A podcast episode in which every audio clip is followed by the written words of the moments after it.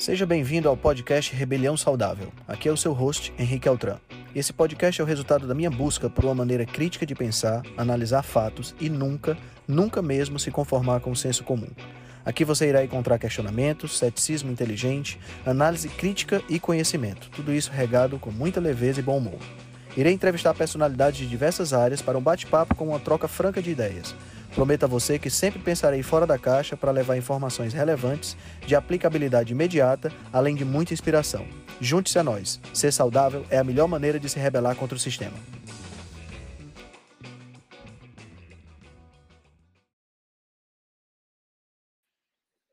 Bom dia, bom dia, bom dia, bom dia a todos. Sejam todos muito bem-vindos a mais uma reunião da Rebelião. Vamos chegando. Hoje, dia 1 de fevereiro de 2023. Para variar, o ano está voando. Sejam todos muito bem-vindos. Hoje nós vamos conversar um pouquinho sobre evolução, sobre ultraprocessados, sobre as estratégias da indústria de ultraprocessados para fazer o hackeio, né, para conseguir manipular o nosso nosso cérebro e com isso conseguir que a gente não pare de comer. Né? Hoje a gente vai estar tá batendo um papo bem legal aqui, tá? Bom, antes disso, vamos brevemente recapitular a semana, ver o que é que nós temos para a, para a semana seguinte. Nessa semana a gente teve duas lives na, aliás, da última reunião para cá, né, da última quarta-feira para cá, nós tivemos três lives. Tivemos uma live com o Dr. Adolfo Duarte, né? O doutor Adolfo Duarte é, me convidou para a gente falar um pouquinho sobre grãos. Acabou que a live vai ter uma segunda parte. Nessa primeira parte, nós falamos um pouquinho sobre os antinutrientes. E na parte 2, que vai acontecer nessa sexta-feira, às 18 horas, a gente vai falar um pouquinho sobre as diferenças morfológicas e fisiológicas, ou seja, na forma e na função do sistema digestivo dos animais que comem plantas para os animais que não deveriam comer uma grande quantidade de plantas. Né? Então, vamos falar um pouquinho aí dessas diferenças nessa sexta-feira às 18 horas. Na segunda-feira passada, a gente teve o Nutrição em Dose Dupla. Né? Eu e o Felipe, a gente respondeu diversas perguntas que foram enviadas pelos seguidores. Tá? Falamos um pouquinho sobre, é, sobre jejum, sobre gliconeogênese, sobre diabetes. Então, foi um, bate-papo super legal, mais de uma hora de conversa. E na, logo em seguida eu conversei com o Alessandro Medeiros, né? A gente conversou um pouquinho, não tínhamos ainda passado o relatório, né, de como é que foi a participação dele no Mundial de Ultraman, que foi em Kona, né, no, no Havaí, e onde ele teve inclusive contato com o tubarão, deve ter sido foi muito interessante o papo e deve ter sido mais interessante ainda o contato em si.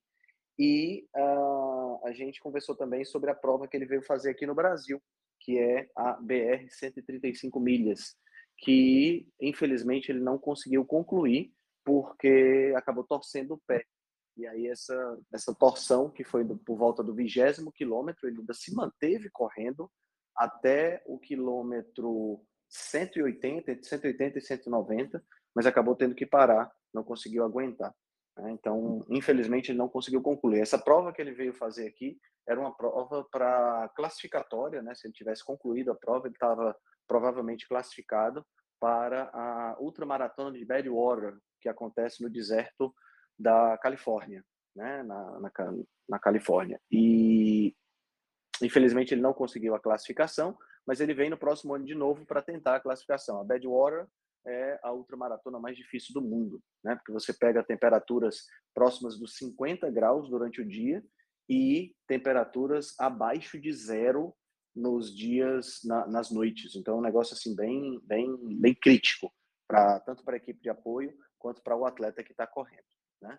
E o Alessandro tem duas duas outras experiências que vale a pena a gente ressaltar, né? Agora em maio ele vai. Ah, para quem não conhece o Alessandro, é o cisne negro, né? É o atleta carnívoro hoje de maior é, é, penetração, pelo menos o atleta carnívoro brasileiro de maior penetração hoje, já está é, sendo convidado para fazer podcasts fora e tal, então tem uma, um lastro muito grande aí de, é, de conhecimento e de experiência. Né? Ele é acompanhado pela nutricionista Letícia Moreira, faz parte aqui da Rebelião, então super legal. E é um cara super gente boa, não é um atleta profissional, tá? tem mais de 50 anos de idade, você não acredita quando você vê o cara com mais de 50 anos de idade fazendo o que ele faz, é impressionante.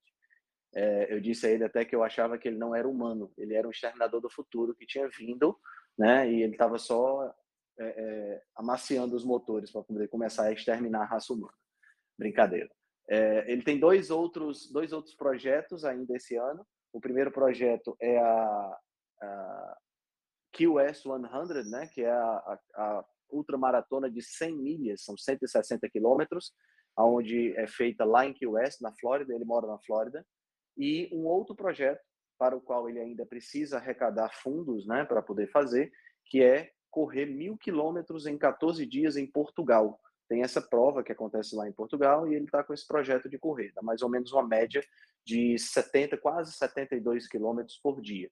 Né? Ele, a, a ideia é essa prova vai acontecer em setembro. Então daqui para lá ele precisa arranjar patrocínios e ou financiamento para poder conseguir. Como eu falei, o Alessandro não é não é atleta profissional, pelo contrário, né? Ele trabalha como motorista da FedEx, lá nos Estados Unidos, e, portanto, precisa do nosso apoio para conseguir fazer isso. Então, quem quiser apoiar com a, a, apoiar essa essa jornada do Alessandro, né, é só entrar em contato com ele pelo Instagram. Uma coisa interessante em relação ao Alessandro é que ele está é, tá finalizando agora um documentário né, sobre dieta carnívora, sobre o desempenho dele nas provas. Então, eu acho que a gente vai ter bons, bons, bons frutos nascendo dessa dessa personalidade dentro da nossa da nossa mídia, né? Bom, eh, essa sexta-feira, como eu falei, a gente vai ter a segunda parte da live sobre grãos, eu e o Dr. Adolfo Duarte, e eu acho que é uma semana bem recheada. Bom, vamos falar então um pouquinho sobre essa questão da evolução dos ultraprocessados e do hackeio da nossa, da nossa mente, fazendo com que a gente coma demais, né? Um, um ponto importante para a gente iniciar esse, esse, essa conversa é entender um pouquinho sobre alguns critérios básicos de evolução. Tá? Nunca é demais a gente explicar um pouquinho sobre isso, porque essa é uma das lacunas mais importantes que a gente tem na formação dos profissionais da área de saúde. Infelizmente, não se fala sobre evolução na faculdade. E a evolução ela está na base de tudo que é biológico.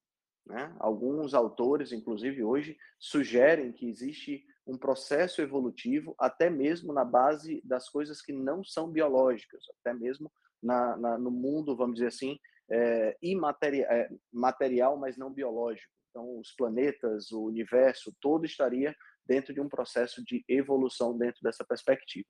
Então, é uma lei, praticamente uma lei universal que a gente tem essa questão da evolução. E como é que ela acontece? Ela acontece através de um fenômeno chamado de seleção natural.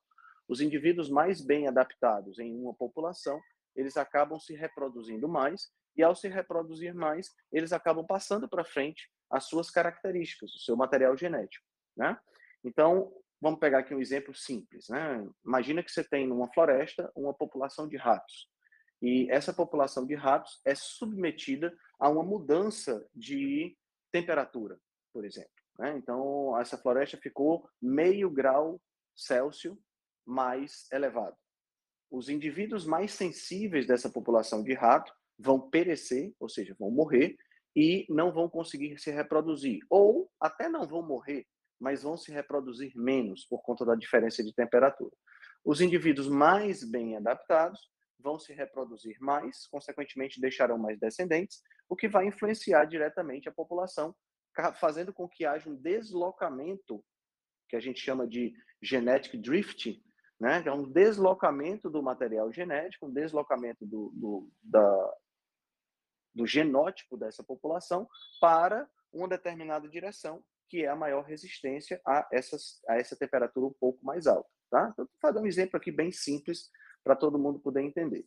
Bom, agora vamos entender o seguinte: o processo evolutivo ele é contabilizado e ele acontece de geração em geração.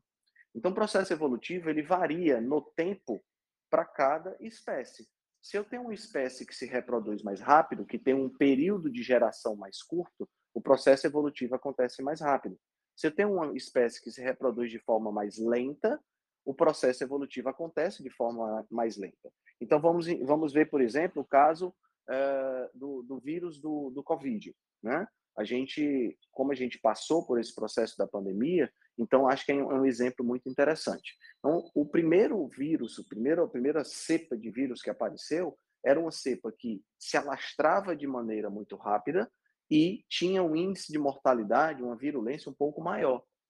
Na medida em que foi uh, acontecendo a pandemia, o que é que nós vimos? Nós vimos variantes começando a acontecer, né, variantes começando a aparecer, que se alastravam ainda de maneira mais rápida, mas traziam uma, uma sintomatologia e uma mortalidade menor. Por que, que isso aconteceu? Porque para o vírus não é interessante que ele mate o hospedeiro, porque se ele mata o hospedeiro, ele não consegue se reproduzir mais naquele indivíduo. Então, vírus que matam o hospedeiro em muito pouco tempo, normalmente evoluem muito pouco, como é o caso, por exemplo, do vírus ebola. O vírus ebola, depois que você pega, você tem uma chance aí de 50% de chance de sobreviver. Então, é um negócio assim assustador. Mas mata em 24 horas, não dá tempo do vírus se alastrar com tanta, com tanta potência. Isso, para o vírus em si, não é adaptativo. Se não é adaptativo, acaba sendo uma característica que não merece ser selecionada. No caso do Covid, o que a gente teve foi exatamente o contrário. Um vírus que matava relativamente pouco, se multiplicava muito, e ao se multiplicar muito, teve a possibilidade de é, é, alterações no material genético gerar uma cepa de vírus que se alastra ainda mais rápido, mas que tem uma taxa de mortalidade menor. Então, pode se multiplicar mais rápido. Né? Então, a gente tem aí um caso típico de, de adaptação num período curto. Né? A evolução aconteceu num período curto. Por quê? Porque o vírus, quando entra num corpo humano, basta um vírus para se reproduzir bilhões e bilhões de vezes. Né? Agora, no caso do ser humano, a gente tem um processo de evolução bem mais lento. Por que, que a gente tem um processo de evolução bem mais lento? Porque a geração, uma geração do ser humano demora em torno de 25 anos. Isso é o cálculo que é feito pelos, pelos cientistas, né? pelos pesquisadores. Então, se eu tenho uma geração de 25 anos, eu tenho uma necessidade de um, um, um período muito grande para que determinadas características se revelem. Existe um pesquisador que ele ainda hoje tem essa, essa pesquisa ainda está acontecendo, onde ele faz ele faz cruzamentos de cães com o objetivo de aparecimento de determinadas características. E ele verificou que para que as características apareçam nos cães, que elas mudem nos cães, demora em torno de 30 gerações. Tá? Só que os cães têm gerações bem mais rápidas do que o ser humano. Se a gente extrapolar esse resultado para o ser humano, né, 25 gerações, sendo 30 dessas gerações é, para necessários, né, 25 anos, para que eu tenha 30 eh, gerações, eu vou ter aí 3, 750 anos mais ou menos para que uma característica possa ser modificada na espécie humana. Traduzindo isso em miúdos, se a evolução demora tanto tempo na espécie humana, isso significa que nós, que vivemos hoje nesse mundo extremamente informatizado, nesse mundo extremamente moderno, a gente tem uma biologia que é do passado, uma biologia primitiva, porque todos os processos evolutivos que aconteceram e que continuam acontecendo demoram muito tempo para mostrar características diferentes. Então, hoje, a gente tem na, na população humana, essencialmente, a mesma constituição morfológica e fisiológica dos nossos antepassados das cavernas. Né? E isso é um ponto extremamente importante, porque o, o que é que aconteceu com o ser humano que vale a pena a gente ressaltar? O ser humano desenvolveu uma coisa que nenhum outro animal tem. Eu não estou nem falando de consciência, estou falando de linguagem. Tá? A linguagem humana permitiu a partir do momento que ela surgiu e que ela foi aperfeiçoada, permitiu que nós tivéssemos, nós pudéssemos é, passar conhecimento de uma geração para outra, sem depender necessariamente do nosso material genético. Então, quando você vê, por exemplo, uma águia é, ensinando os seus filhotes a voar, né? É, ela ela está seguindo o instinto dela, ela está seguindo o que está programado no material genético dela e é, os filhotes também estão seguindo. Então, ela vai ter um determinado tempo que ela vai empurrar os filhotes e tudo mais para que eles possam começar a voar. Ela provavelmente vai fazer muito poucas, muito poucas tentativas uh, antes do, do, do, do, período é, vamos dizer assim, obrigatório para que esse filhote tenha chances maiores de voar. Se a gente pegar o conceito de evolução dentro dessa perspectiva, com certeza, ao longo do tempo, diversos filhotes que, vamos dizer, com é, três meses não conseguiam voar, foram empurrados do ninho e acabaram morrendo. Esses não passaram para frente o material genético. Aqueles que com três meses, eu estou chutando esse número, tá, pessoal? Não sei se são três meses, não. Já tinham capacidade de voar, conseguiram se reproduzir mais e assim a evolução aconteceu. Então, só para vocês entenderem isso. A, a, no, no, caso da espécie humana, o fato de nós termos a linguagem e de depois nós termos a, a tivemos a capacidade de registrar o que acontecia, a gente teve a possibilidade de passar para gerações seguintes o conhecimento que era adquirido. Então a gente precisa começar do zero. Isso gerou um impacto que de 40 mil anos para cá, que é o chamado grande avanço, né, pelo Jared, uh, Jared Diamond, que é um autor, uh, professor de geografia e antropólogo, de é, é, um, um crescimento cultural gigantesco. Esse grande avanço que aconteceu dos 40 mil anos para cá se intensificou ainda mais de 150, 200 anos até o, o, momento de hoje. Então, a gente teve grandes marcos no processo evolutivo cultural do ser humano que representaram uma evolução uh, ou uma modificação ambiental que o nosso material genético, a nossa fisiologia não acompanhou. Né? Então, uh, a gente tem o marco aí dos 40 mil anos, que é o chamado grande avanço, temos o marco da agricultura, temos o marco da revolução industrial e assim sucessivamente. Essa evolução cultural, essa modificação da, da, do ambiente, não foi acompanhada de uma modificação orgânica. E por não ter sido acompanhada de uma modificação orgânica, faz com que a gente não esteja tão adaptado ao ambiente que nós vivemos hoje. Né? Então a gente é um, nós somos hoje então no final da, da, da, das contas nós somos essencialmente iguais ao que nós éramos no passado, tá? E vivemos num ambiente que é radicalmente diferente, que nós mesmos transformamos, né? Nós não somos a única espécie que transforma ambientes no planeta. A gente tem aí, por exemplo, os castores que fazem represamento de rios e tal, mas nós somos a espécie que mais transformou o nosso planeta. E ao transformar o planeta, nós trouxemos um ambiente primitivo para o qual nós estávamos adaptados para um ambiente extremamente evoluído que nós não estamos adaptados. E é exatamente esse ponto que a gente tem que levar em consideração para discutir quando a gente trabalha com a, o hackeio que os ultraprocessados fazem na nossa mente. Então vamos entender um pouco agora, nesse momento, como era esse alimento, como era esse ambiente primitivo, né? Que características esse ambiente primitivo tinha que foi o ambiente no qual nós vivemos a maior parte da nossa história evolutiva, né? Então, se a gente pensar no gênero Homo, a gente tem aí 2 milhões, talvez um pouco mais de anos de existência aqui no planeta. Portanto, nesses 2 milhões de anos,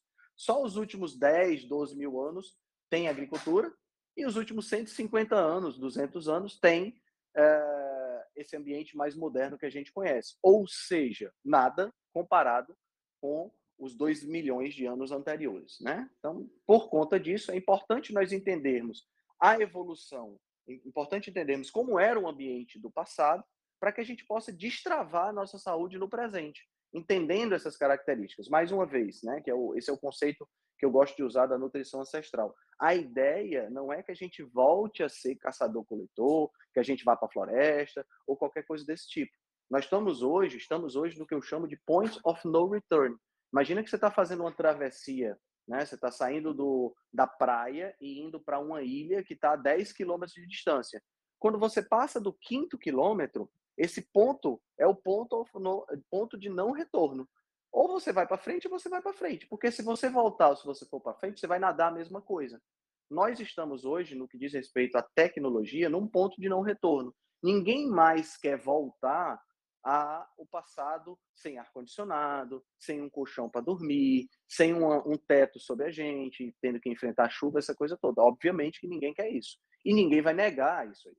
Tá? Então a gente não precisa voltar ao passado, mas nós podemos utilizar o conhecimento que nós temos, os conceitos que nós temos em relação à alimentação primitiva, alimentação ancestral, e adaptar para o mundo de hoje para tentar melhorar essa, essa realidade que a gente tem hoje do ponto de vista de saúde. Então, a ideia é entender esse ambiente primitivo.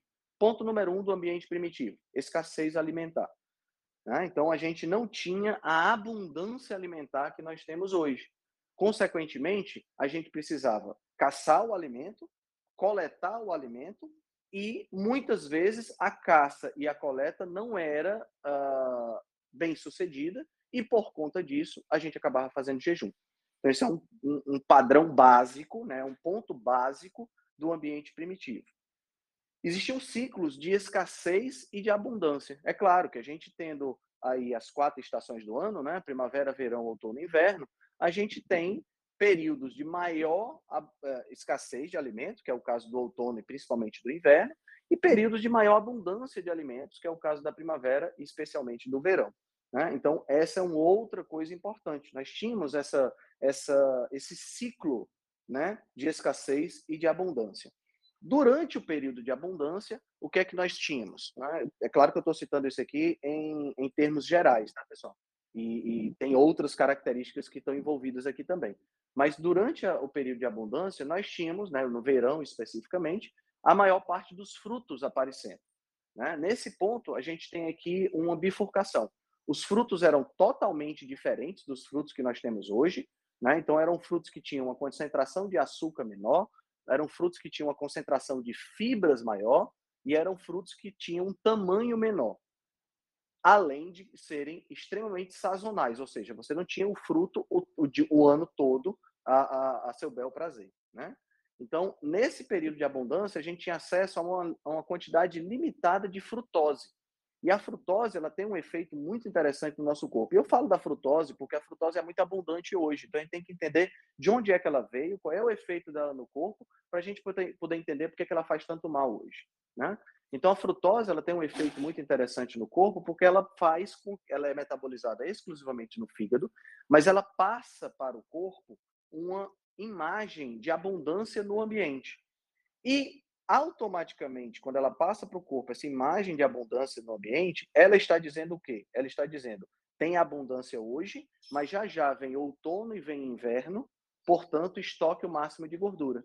Então, existem mecanismos fisiológicos, mecanismos bioquímicos dentro do nosso corpo que faz com que a ingestão de frutose passe a, a, a impressão, né, passe essa, essa, essa informação externa e, consequentemente, faça a gente engordar. Então, a, a frutose ela gera um estado no nosso corpo de economia de energia e estimula o ganho de gordura. E isso era fundamental no passado. Porque se eu tinha um ciclo de escassez e abundância, nesse momento de abundância eu tenho que fazer reserva para o futuro. Né? Então, no verão, eu tenho que fazer essa reserva para usar no outono e no inverno, especialmente no inverno. No entanto, hoje nós temos frutose o tempo todo. Né? Nós temos, vamos pegar aqui, nós não só temos frutose artificial é, nos refrigerantes, nos sucos de caixinha, no, na, na, no açúcar. Nós temos frutose hoje em frutos que são maiores, mais doces, menos fibrosos e que existem o ano todo para a gente comprar no supermercado. Né? Então, nós vivemos literalmente num mar de frutose. A evolução não tinha a mínima possibilidade de prever essa, essa questão. Né? Então, durante esse período, a gente desenvolveu muitas das nossas funções relacionadas com os sentidos, porque todos os nossos sentidos são as janelas que nos permitem interpretar o ambiente. Se eu, eh, se eu uso visão, olfato, paladar, tato para interpretar o ambiente, eu tenho que entender como esses sentidos funcionavam no passado para interpretar esse ambiente, para eu entender por que hoje eu tenho determinadas tendências que são exacerbadas pelo ambiente que nós temos. Então, o paladar e o olfato são muito importantes para a alimentação. Na realidade, paladar e olfato, eles até meio que se confundem quando a gente pensa em termos alimentares, porque a parte do que nós sentimos quando nós experimentamos o alimento é decorrente do olfato e outra parte é decorrente do próprio paladar. Tanto é que quando a gente está gripado, que a gente não sente cheiro de nada, a comida perde o sabor né? Exatamente por conta disso, né? Isso aproveitando aqui, já, já que falamos em Covid, foi uma característica da, das primeiras das primeiras cepas, né? De tirar o, o, o, o, o olfato, né? Que é o que a gente chama de anosmia, e isso aí, pô, a pessoa sem olfato, tem gente inclusive que permaneceu com isso, não sente cheiro de nada, consequentemente o sabor fica bem afetado. Né? Então, o paladar e o olfato estão intimamente conectados a essa questão da alimentação. Durante esse processo evolutivo todo, nós começamos a entender algumas coisas do ambiente por conta desses sentidos. Então, por exemplo, o doce, o sabor doce. O sabor doce está conectado diretamente à presença das frutas e está, consequentemente, está conectado ao período de abundância. Então, esse sabor doce, que a grande maioria das pessoas tem uma tendência natural a gostar, né? É claro que tem exceções, mas a grande maioria das pessoas tem uma tendência natural a gostar do sabor doce. Isso faz, isso vem a nos levar, vem a, a, a, ter, a gente tirar essa conclusão de que esse sabor doce, que era muito importante para a gente detectar fonte de caloria, fonte de frutose, que nos possibilitariam sobreviver no inverno, hoje a gente tem um mar de sabor doce que torna o processo de resistência a esse sabor muito mais complicado, né? O sabor salgado, ele diz respeito a uma coisa que é muito importante, que é o acesso ao sódio. O sódio é um mineral extremamente importante para a nossa fisiologia. Todos os nossos impulsos nervosos, a manutenção da concentração hídrica, né? a manutenção da, da, da, do potencial osmótico, a manutenção do sangue, dos, dos tecidos, depende de uma concentração correta de sódio no nosso corpo. Tanto é que é o único, é o único sabor, é melhor, é o único mineral que nós percebemos através de um receptor específico na nossa língua. Imagina só a importância que tem esse mineral para a gente poder ter um receptor específico para ele. O que muitas pessoas não entendem, e é exatamente aí onde entra a questão evolutiva que deveria ser ensinada na faculdade de nutrição, é exatamente isso. Se eu tenho uma preferência por sabor doce, por sabores salgados, por que essa preferência existe?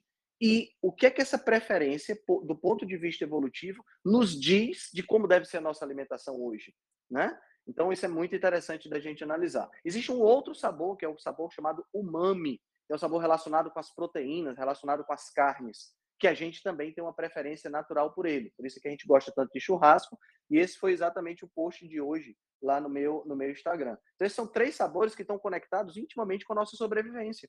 Estão conectados com ultrapassar essa essa essa essa escassez que vem se anunciar, né? Então, quando eu estou comendo, imagina o homem das cavernas lá que entrou em contato, por exemplo, com a mangueira, com algumas mangas, ainda com caroço muito grande, com pouca carne e tudo mais, mas totalmente diferente do que a gente tem hoje, mas uma fonte de frutose. Quando ele entra em contato com essa com essa mangueira, que ele come bastante essas frutas, que ele consegue armazenar um pouco de gordura, intuitivamente, instintivamente, ele sabe que o pior está por vir, que é o outono e o inverno com escassez. Então ele tem que se preparar, né? Então a gente tem essa, essa, essa, esse instinto gravado ainda hoje nas partes mais básicas do nosso cérebro, que alguns chamam de cérebro reptiliano, que nos induz a fazer essas coisas. Existe um livro muito bom que eu recomendo sempre, que é o Rápido e Devagar. É um livro de um autor que ganhou o Prêmio Nobel de Economia chamado Daniel Kahneman, onde ele fala que nós temos dois sistemas no nosso sistema nervoso, né? Do sistema A e o sistema B. O sistema A tá, é o sistema controlado pelo cérebro, por esse cérebro reptiliano. É o sistema que faz com que a gente tome decisões rápidas. É o sistema que possibilitava, lá no passado, a nossa sobrevivência. Só que hoje a gente desenvolveu todo um sistema B que está localizado no neocórtex, que seria o sistema que raciocina em cima dos fatos que a gente observa, só que esse sistema é mais lento. Então, o que acontece é que a gente, a gente tem hoje um ambiente que de, aonde nós deveríamos surfar com o sistema B, tomando decisões racionais e conscientes, mas que o nosso sistema A interfere, trazendo decisões mais rápidas e, normalmente, decisões equivocadas ou pouco adaptadas ao ambiente que a gente vive. Né? Então é muito interessante esse livro, vale a pena como referência. Bom, além do sabor doce, salgado e umami, nós temos o sabor azedo.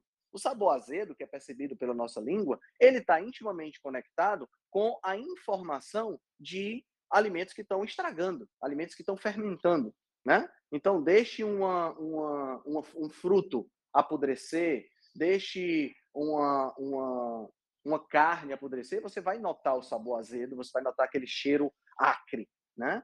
E o outro sabor é o amargo, que denotaria substâncias que não devem ser consumidas, substâncias que cujo paladar já indica, não consuma porque pode ser veneno. É claro que tudo isso que eu estou falando, pessoal, pode ser condicionado, né? A gente tem hoje, por exemplo, a gente, a gente as pessoas bebem cerveja, que é um, uma, um líquido amargo, fermentado, entre aspas, estragado, mas que a gente se condicionou a beber, né? As pessoas é, tomam café sem açúcar, que é um líquido, entre aspas, venenoso, inclusive é se você toma em grande quantidade, amargo, que você acaba acaba bebendo porque você condiciona o seu paladar. Condiciona a tal ponto de virar requinte tomar cafés variados, cervejas variadas, perceber as nuances de sabor e tudo mais, né? Então esse esse condicionamento ele existe, né? E faz com que a gente tenha essa essa essa adaptação a os sabores de forma um pouco diferenciada, porque existe essa questão consciente por saber as propriedades é, é, do café, de estimular e tudo mais, a gente acaba bebendo. Bom, baseado nisso que a gente acabou de falar, né, a gente entra então nas artimanhas da indústria de ultraprocessados para fazer com que a gente consuma uma quantidade maior dos produtos que eles vendem. Existem várias artimanhas. Tá? Aqui eu queria recomendar um outro livro, chama-se, na realidade, dois outros livros do mesmo autor. Um livro tem tradução para o português, Gordura, Açúcar e Sal, o nome do livro. E o outro livro não tem tradução para o português ainda, chama-se Hooked, que seria a tradução seria fisgado. Os dois livros são de um autor chamado Michael Moss, que é um jornalista que escreveu, começou a pesquisar essa área de processamento de alimentos, trazendo essa essa essa questão relacionada com a, o hackeio da indústria dos ultraprocessados da mente humana, tá? Então, existem diversos fatores que vão ser utilizados pela indústria dos ultraprocessados para é, forçar, entre aspas, né, para estimular o consumo. E aquela pessoa que está no supermercado, que está numa festa, que está no aniversário, que está, sei lá, que está entrando em contato com esse determinado ultraprocessado, ela vai usar possivelmente o sistema A, lá do livro do Daniel Kahneman, do Pense, do, do Rápido e Devagar, ela vai usar o sistema A, tomar decisões rápidas, mas decisões que serão equivocadas por conta de, do, do ambiente onde a gente vive. Então, por exemplo, deixa eu dar um exemplo prático. Vamos pensar aqui no doce, tá certo? Lembra que eu falei que o doce era sazonal. Frutas, mel são sempre difíceis de achar num ambiente de escassez que a gente viveu há 200, 300 mil anos atrás. Então, o doce sinaliza abundância e sinaliza a previsibilidade da escassez. Então, o doce tem um apelo muito grande. Ele libera substâncias especiais no nosso cérebro que o relacionam com prazer, né? E que faz com que a gente procure o doce né, sinta esse prazer e procure o doce. É claro que, como eu falei, tem pessoas que não gostam tanto de doce assim, tem outras que são completamente compulsivas, como é o meu caso. Né? Essa, esse doce é explorado pela indústria dos ultraprocessados. Então, você vai ver aí uma miríade de sabores diferentes, de concentrações diferentes de açúcar que vai é, é, que vão estimular as pessoas a consumir. Né? Então, aí a gente pode citar biscoito recheado, churros, bolo e por aí vai. Quando você combina, outra coisa que você combina também, já que nós vi, vi, né, viemos de um ambiente de escassez, né, qualquer caloria era benéfica porque permitia sobrevivência. Então, eu vou combinar alimentos, eu vou combinar constituintes, macronutrientes, que são estritamente energéticos para garantir um grande aporte energético que, que é estimulado pela, pelo nosso, pelos nossos instintos a serem consumidos, mas vou colocar pouca proteína. Então, o que é que acontece? Você cria um produto que tem muita energia e baixo índice proteico. O que é que acontece? Você acaba consumindo demais. E por que você consome demais? Porque todo organismo vivo, pelo menos muitos dos organismos vivos já pesquisados, possuem um target, um alvo proteico esse target proteico ele precisa ser alcançado para que esse organismo possa sobreviver, possa viver bem. Então, esse, essa é uma, uma, uma hipótese, uma, um, um, trabalho bem interessante do Haubenheimer e do Simpson, que diz o seguinte, é, que é a ecologia nutricional. Eu vou sempre procurar e priorizar a quantidade de proteína necessária na minha alimentação. mesmo que para isso eu tenha que comer demais. Então, quando eu pego, por exemplo, um pacote de biscoito recheado que tem praticamente zero de proteína na sua constituição, eu vou comer um pacote todinho, mas o meu corpo ainda vai precisar de mais proteína, vai precisar de proteína, então eu vou comer mais outros alimentos. Que os ultraprocessados esti acabam estimulando o consumo por conta da constituição de sabores e, consequentemente, um aumento da ingesta calórica. Né? Então, esse é o fenômeno que a gente chama de ecologia nutricional, que a gente observa em vários animais. Na espécie humana, parece muito claro que os ultraprocessados, tem vários estudos corroborando isso, que os ultraprocessados acabam hackeando nesse sentido também. Né? Outra coisa que a gente pode citar também, que é uma artimanha da indústria, cores. Né? A gente muitas vezes não presta tanta atenção nisso, mas as cores estão nos influenciando. Tá? Então vamos pensar comigo qual era a época de maior abundância que eu tinha no passado? Não era o verão? Nesse verão, eu tinha os frutos, que indicavam uma possível escassez posterior. Esses frutos, quando maduros, portanto, mais suculentos e mais doces, tinham que cor? Vermelho, amarelo, laranja. Agora, fechem os olhos e pensem nas embalagens de ultraprocessados, especialmente ultraprocessados doces, que nós temos no mercado. Não são dessas cores? Pessoal, existem departamentos nessas indústrias de ultraprocessados, na Unilever, na Procter Gamble e outras indústrias de ultraprocessados gigantes, que trabalham com biologia evolutiva. Tudo isso que eu estou falando para vocês, que está descrito nesses dois livros que eu recomendei do Michael Moss, é extremamente estudado e cada passo desse é dado com o máximo de cautela para testado, para que as pessoas possam ser estimuladas a consumir cada vez mais. Então, até a cor tem a ver diretamente com isso, por, por lembrar para o nosso sistema A, para o nosso cérebro reptiliano, a questão do a questão dos frutos maduros. Além disso, a gente pode citar aí, por exemplo, bonequinhos coloridos de marketing. Eu não sei se vocês sabem, mas no Chile eles proibiram o uso de bonequinhos e, e figurinhas simpáticas coloridas nas embalagens de produtos destinados a crianças. O que aconteceu? O consumo desses produtos caiu mais de 10%, só pelo fato de tirar o tigre do sucrilho, por exemplo. Né? Outro ponto que a gente pode falar também é a perda da matriz nutricional, da matriz celular nutricional. Essa perda é ocasionada pelo grau de trituração e refino Hoje a gente tem é, determinados ultraprocessados que o grau de trituração e de refino é quase farmacológico, de tão purificado que é a matéria-prima.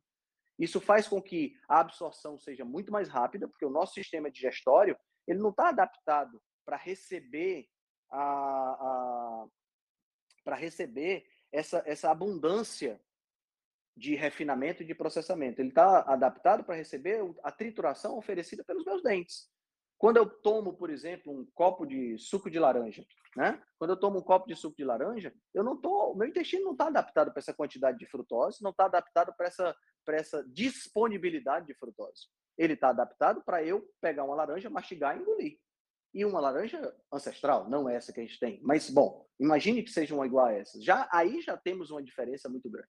Né? Então, a indústria faz questão de processar o máximo possível para facilitar a absorção e ocasionar a, a, a, essa certa dependência. Podemos citar aí também texturas e crocância. Também é um fator que influencia o nosso cérebro. A forma como o ultraprocessado dissolve na boca. A forma como ele é absorvido na própria boca. É o que o, o, o pessoal da indústria chama de bliss point, que é o ponto de bênção, é o ponto de prazer absoluto e máximo. Todos esses pontos são descritos nesse, nesses dois livros que eu recomendei para vocês e são testados na, nos laboratórios, consequentemente nos testes em público real, para verificar a reação das pessoas. Né? Isso ativa um sistema de recompensa no nosso corpo que faz com que as pessoas queiram cada vez mais. Né? Então, se eu outro ponto que pode que acontece com muita frequência, variação nas cores, nos sabores, no tamanho para estimular a compra. Nós gostamos de variedade, pessoal. E isso é extremamente útil para a indústria que quer nos empurrar qualquer tipo de produto. Então, você chega no supermercado e você tem vários tamanhos de caixa. Você chega. Vou dar um exemplo bem claro, tá? Não tem nada a ver com alimentação, mas é, é claro isso. Por que, que você tem cores diferentes de aparelho de barbear? Você tem o rosa, que custa 20% mais caro do que o azul e vende. Você tem o black, que é passa a imagem de, de ser um, um, um, uma estrutura mais potente e tudo mais, que custa duas vezes o preço e vende. Por que, que isso acontece? É uma tendência natural do corpo a querer variação. Né? Então, isso estimula muito a compra. Além disso, você tem os valores extremamente reduzidos dos ultraprocessados. Quando você pensa, por exemplo, na caixa de sucrilhos, e essa é uma coisa extremamente interessante. Você chega no supermercado para comprar aquela caixa de sucrilhos, 94% do valor daquela caixa é a embalagem. 6% é o valor do sucrilho que está dentro do saco plástico. Tem noção disso? Tem noção da, da, da, da, da pobreza que é você comer sucrilho? Você está pagando, vamos dizer, de 10 reais, você está pagando R$ 9,40 pela caixa do sucrilho. E 60 centavos pelo sucrilho que está dentro da, da, da, da caixa. Não é surreal isso? Pois é, esses são alguns pontos que merecem a nossa consideração e que são artimanhas que a indústria utiliza para hackear o nosso cérebro. Putz, acabei falando demais. Meus amigos, se vocês quiserem fazer algumas perguntas, nós temos aqui também alguns profissionais que estão aqui junto com a gente. Se quiserem, se quiserem perguntar ou contribuir, por favor, fiquem à vontade. O pessoal que está aqui, é, que quer, quiser fazer alguma pergunta, basta tocar nessa mãozinha levantada aí, que aí já aparece aqui para mim. E é, do, doutor Eduardo Serra, doutor Ricardo Ferreira, o Cobra, se quiserem fazer algum comentário, por favor, fiquem à vontade.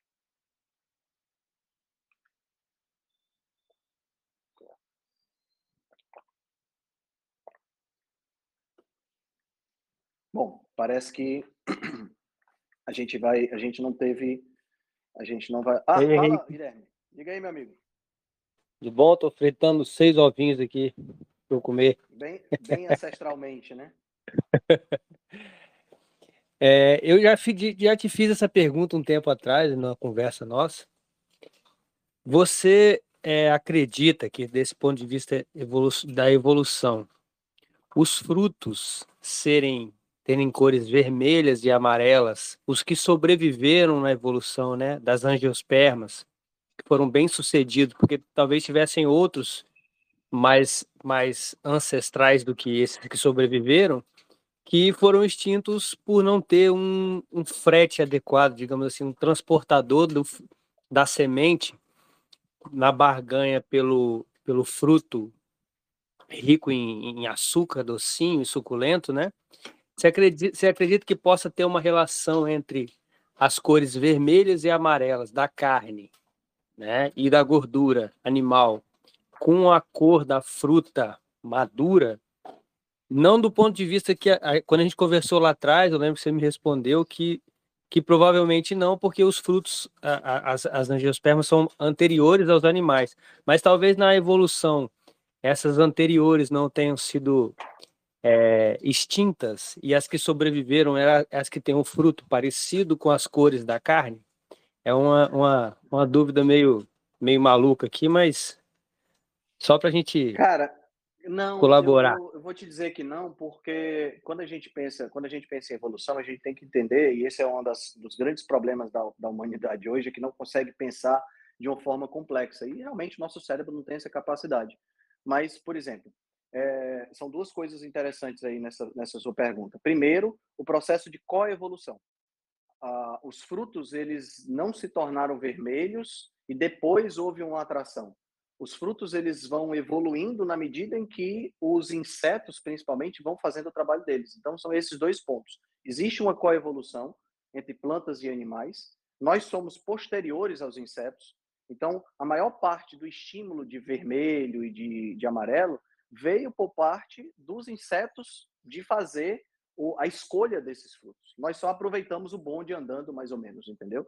A gente não tem essa, essa, a gente quando eu falo os carnívoros e os onívoros, a gente não tem essa importância toda do ponto de vista evolutivo, porque nós somos minoria em termos de, é, de adaptação, de adaptabilidade. Os, os insetos estão há muito mais tempo e são muito mais adaptados e muito mais, é, vamos dizer assim, expandidos né, no, no, no, planeta do que, do que nós. Tá? Apesar da gente ter colonizado vários, vários climas, a gente tem os insetos já fizeram isso bem antes da gente. Então, esse fenômeno de coevolução que gerou frutos dessa cor foi um fenômeno que foi mais de coevolução entre insetos e tudo mais. O caso da, da, da, da carne e tudo mais, tem, você há de convir comigo que nós não caçamos, né? Se a gente pensasse num, num, num cobra primitivo, no Henrique primitivo, a gente não caçaria o bicho pela coloração da carne, porque a gente não está vendo. Né? Então, isso, o impacto é muito pequeno em relação a isso aí, né? com relação a, essa, a esse estímulo visual. No caso, da, no caso da, da, da, dos alimentos de origem animal, eu acho que tem um impacto muito maior a questão da, da, do sabor e da, da nutrição realmente, do efeito sacietógeno, que é o que no final das contas se busca, né, do que o próprio, o próprio visual. É claro que o visual do animal contribui, claro, né? Porque a gente tem aí uma, um animal que tem uma possibilidade maior de desenvolvimento, grande, mais gordo, né? Tanto é que a megafauna, né, foi a, é, extinta rapidamente depois que a gente começou o processo, né? Show de bola. Mais alguém gostaria de fazer alguma pergunta? Fala aí, Gui. Posso fazer mais uma? Pode. Mais uma contribuição. É, desse ponto de vista aí de sabor, né? Eu até comentei no seu post que você fez hoje. Eu acho meio injusto. Eu vi, eu vi. Você viu? Eu acho meio injusto a gente classificar o, os, os alimentos de origem animal apenas com um sabor, né? Só o umami, só o sazon, né? Só o, o caldo quinó. É o que é o que, que é o que na, na nos ultraprocessados, até meu ver, até queria te fazer essa pergunta, é a imitação do gosto dos alimentos de origem animal. É o, é o sazon, é o caldo quinó, é esse gosto de glutamato monossódico. Eu uhum. acho que uhum. ele tem uma semelhança, não sei se eu estou falando certo. E assim, é, depois que a gente se torna carnívoro e passa a comer só carne, é, o paladar vai se ampliando e a gente percebe como que é uma explosão de sabores. Qual a diferença entre você comer um ovo, um fígado, um, um camarão, uma lagosta, né, um peixe, um, um, boi, um porco, um torresmo, são sabores muito diferentes um dos outros para serem classificados injustamente como apenas um sabor, né, umami.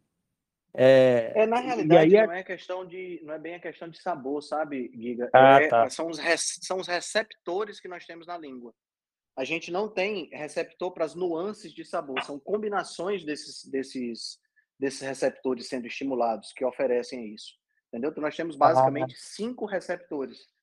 Né? São papilas gustativas é, com características bioquímicas um pouco diferentes que dão essa, essa, essa concepção. Então, quando você come a carne, por exemplo, vamos imaginar a carne sem sal, né? Porque o sal é um dos do, das coisas que a gente coloca para tempero. Quando você come a carne sem sal, você ativa principalmente os receptores para o sabor umami. Quando você já joga o sal, então você já faz um conjunto das duas coisas. Mas você acaba ativando também os receptores para o doce, os receptores para o amargo, os receptores para o azedo, entendeu? Que dá aquela complexidade de sabor, que é o que acaba variando quando você pega é, é, coisas que culturalmente são mais é, chiques, vamos dizer assim, que têm nuances maiores, né? Como vinho, café, cerveja, né, gastronomia de uma maneira geral, porque isso é um ponto extremamente importante na cultura humana, né, que é a questão gastronômica. Você vê, se você, se você parar para pensar no efeito cultural que tem a gastronomia, né, as variações de sabores, são é um efeito que, que, que leva um povo a guerrear, tá entendendo? Que, que, que gerou a descoberta das Américas. Porque a galera veio para cá porque estava procurando o caminho para a África. Para quê? Para conseguir especiaria. Especiaria escravo, né? Mas você entende? A, a, alimentação ela movimentou toda a revolução cultural e industrial e agricultura, tudo que a gente fez tem a ver com alimentação. A gente não para para pensar muitas vezes nisso, mas a alimentação tem um caráter fundamental. E, e, e essas nuances de sabor, elas são realmente muito importantes, né? Você vai temperar alguma coisa, você vai usar especiarias diferentes, você vai. É, a gente vai ter um jantar agora, por exemplo, nessa sexta-feira, onde a gente contratou um, um chefe italiano para fazer o, o, o, nosso jantar. Então, quer dizer, ele vai usar diversos trabalhos, diversas técnicas, diversos temperos e, e, e ingredientes para poder compor um menu.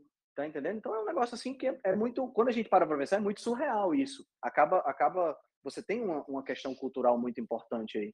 Né? Então essa questão do sabor é, é genial. Eu acho, eu acho quando você começa a considerar a gastronomia dentro desse aspecto cultural, você começa a entender essa, essa como é importante para a cultura, para manutenção da cultura, você entender essa, essa questão da gastronomia e como os ultraprocessados destroem isso. Se você pensar na gastronomia nordestina, panelada, buchada, até mesmo o cuscuz, o baião de dois, se você pensar na gastronomia é, paraense, tacacá, tucupi, açaí, né? Se você pensa nessas, nessas, nessas coisas assim, gastronomia francesa, que é conhecidíssima, né?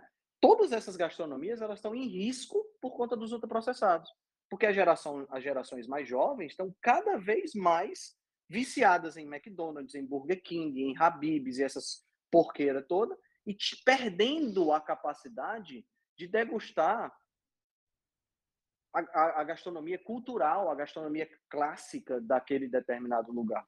Né? Esse é um grande problema, a meu ver, também. Né? Nem tinha pensado nessa né, em discutir eu, isso hoje, mas é um problema também. Eu, eu, eu gosto muito de fazer uma analogia com música, Henrique. É como se fosse assim, os alimentos naturais, né, as carnes, todas essas combinações de, de, de, sabor que você falou aí, seria como se fosse um Pink Floyd, um Chopin, um Beethoven, né? Uma música complexa, uma música com vários estímulos, com vários instrumentos, várias coisas diferentes. E esse alimento ultraprocessado, vou falar mal aqui, mas é, me perdoem. É um funk, é um xenhenhen, é uma música de três notinhas que, que são Concordo lá em cima, que fica. É. Tanto que quando, quando a gente se, quando, quando a gente se adapta, é, a, por exemplo, numa carnívora, a comer alimentos muito saborosos, e depois, por acaso, você volta a comer um pão, a um, um doce, uma pizza, você vê como é vazio, como é infantilizado aquele, aquele, aquele paladar daquele alimento. Como tem, digamos, duas, três notas muito altas, como se fosse um funk, né? Pá, pá, pá, pá, e fica só naquilo ali, e não, e não, e não tem essa explosão, essa, essa complexidade de sabor que os alimentos de origem animal, principalmente, fornecem, né?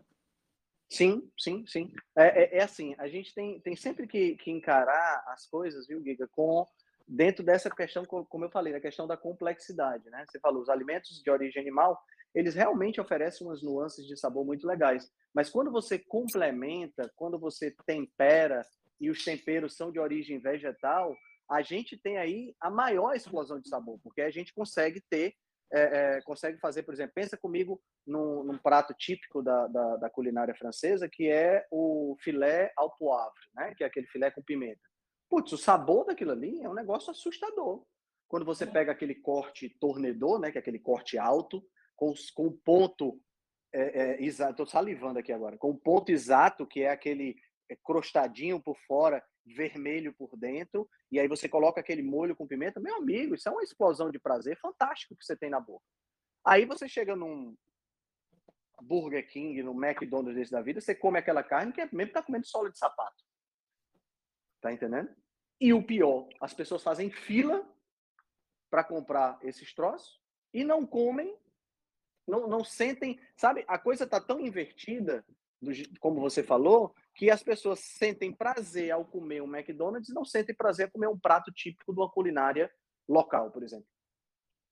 Tá entendendo? E uma outra. Sentem, sentem, as pessoas sentem, só, só concluindo aqui, as pessoas sentem nojo de panelada, mas comem hambúrguer do McDonald's. Tá entendendo? E uma... Falando aqui do Nordeste. E uma outra coisa que eu vejo também, Henrique, é que eu acredito que a gente tenha, a gente tem assim, basicamente dois prazeres ao se alimentar.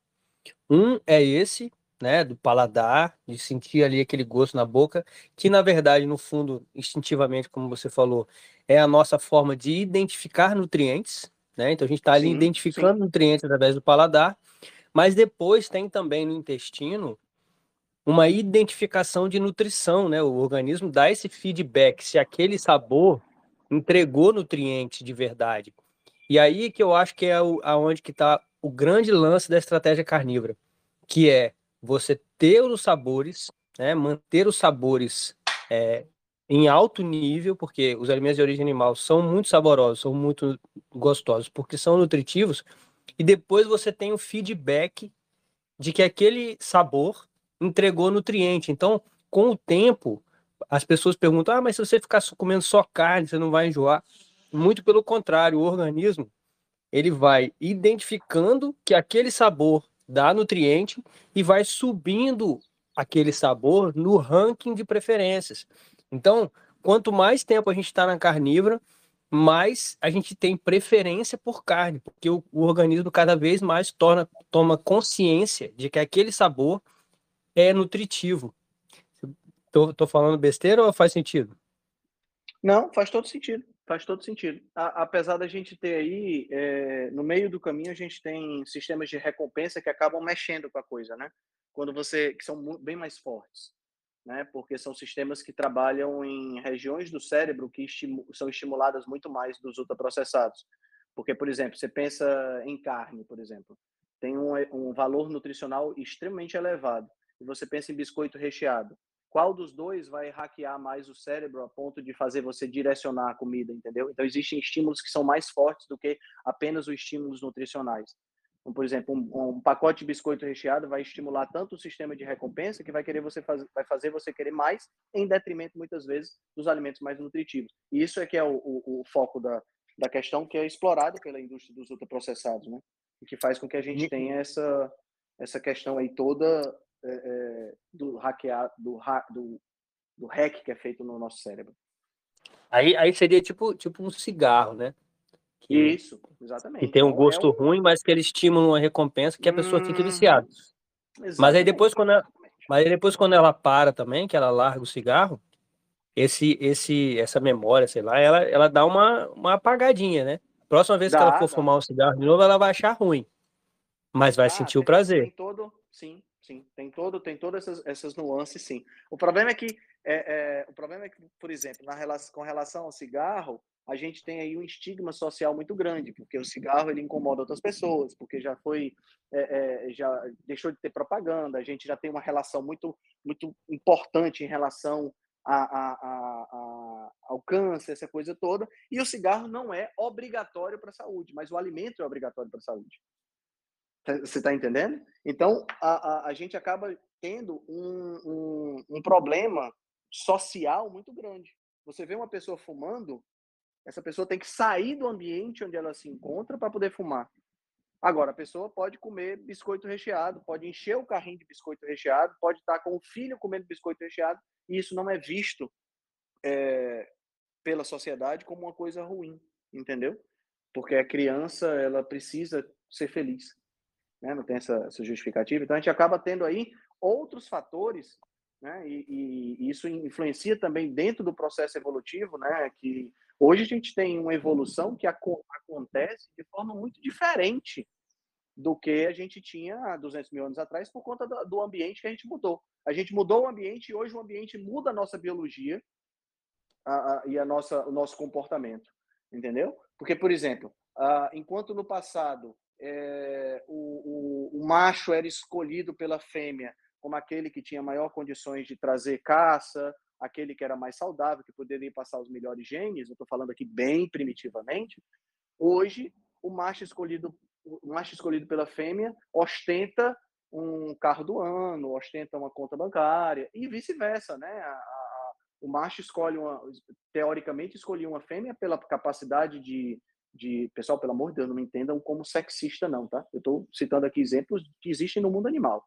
tá? Do, do, do, do macho que exibe a cauda para a pavoa.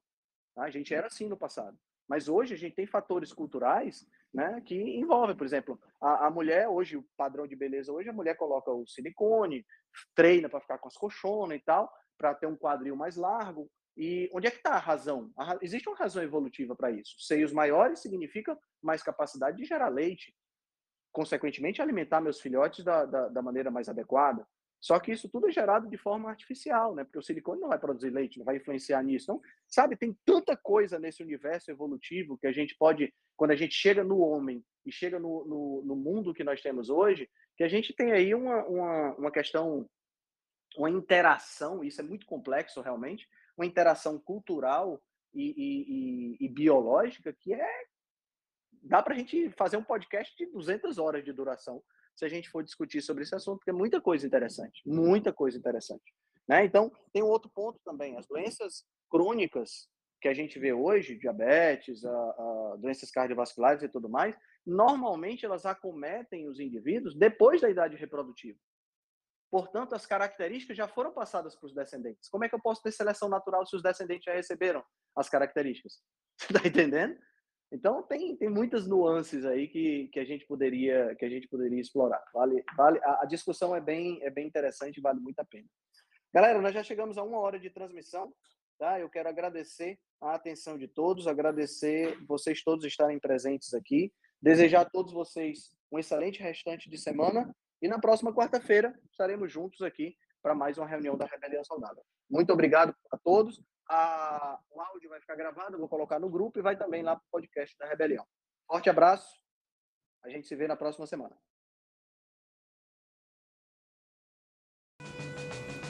Se você gosta do nosso trabalho, deixe um review 5 estrelas no aplicativo que você usa para escutar o podcast. Você pode deixar um review 5 estrelas e pode também deixar lá o seu elogio, a sua sugestão ou a sua crítica. É muito importante que você faça isso porque você vai ajudar a Rebelião Saudável a chegar a um número maior de pessoas. Você também pode dar suporte ao nosso trabalho, né, todo o nosso investimento de tempo, nos apoiando via Patreon. Assim a gente pode continuar a oferecer o melhor conteúdo de qualidade, sem anúncio e de forma totalmente gratuita. O link para o nosso Patreon você vai encontrar no show notes. Se você ainda não fez o download do nosso e-book Cozinha Ancestral, que eu escrevi com a chefe Gabriela Carvalho, você pode fazer o download, o download é gratuito, e você vai encontrar também o link lá na show notes. Além disso, você pode nos acompanhar pelo Instagram, no arroba Henrique Altran, ou no nosso canal no Telegram. Lá pelo Telegram a gente consegue colocar para você artigos, é, PDFs, imagens, fazer enquetes e fazer um trabalho bem mais aprofundado do que nós fazemos no Instagram. Então você pode acessar o nosso grupo no Telegram com o link que está na show notes, ou então você procura lá por Rebelião Saudável. Nós temos também um canal no YouTube e um canal no IGTV, onde todos os vídeos das lives e os vídeos dos podcasts são gravados e você pode assistir na, no conforto da sua casa. Eu agradeço demais a atenção de vocês e espero que a gente se encontre no próximo podcast.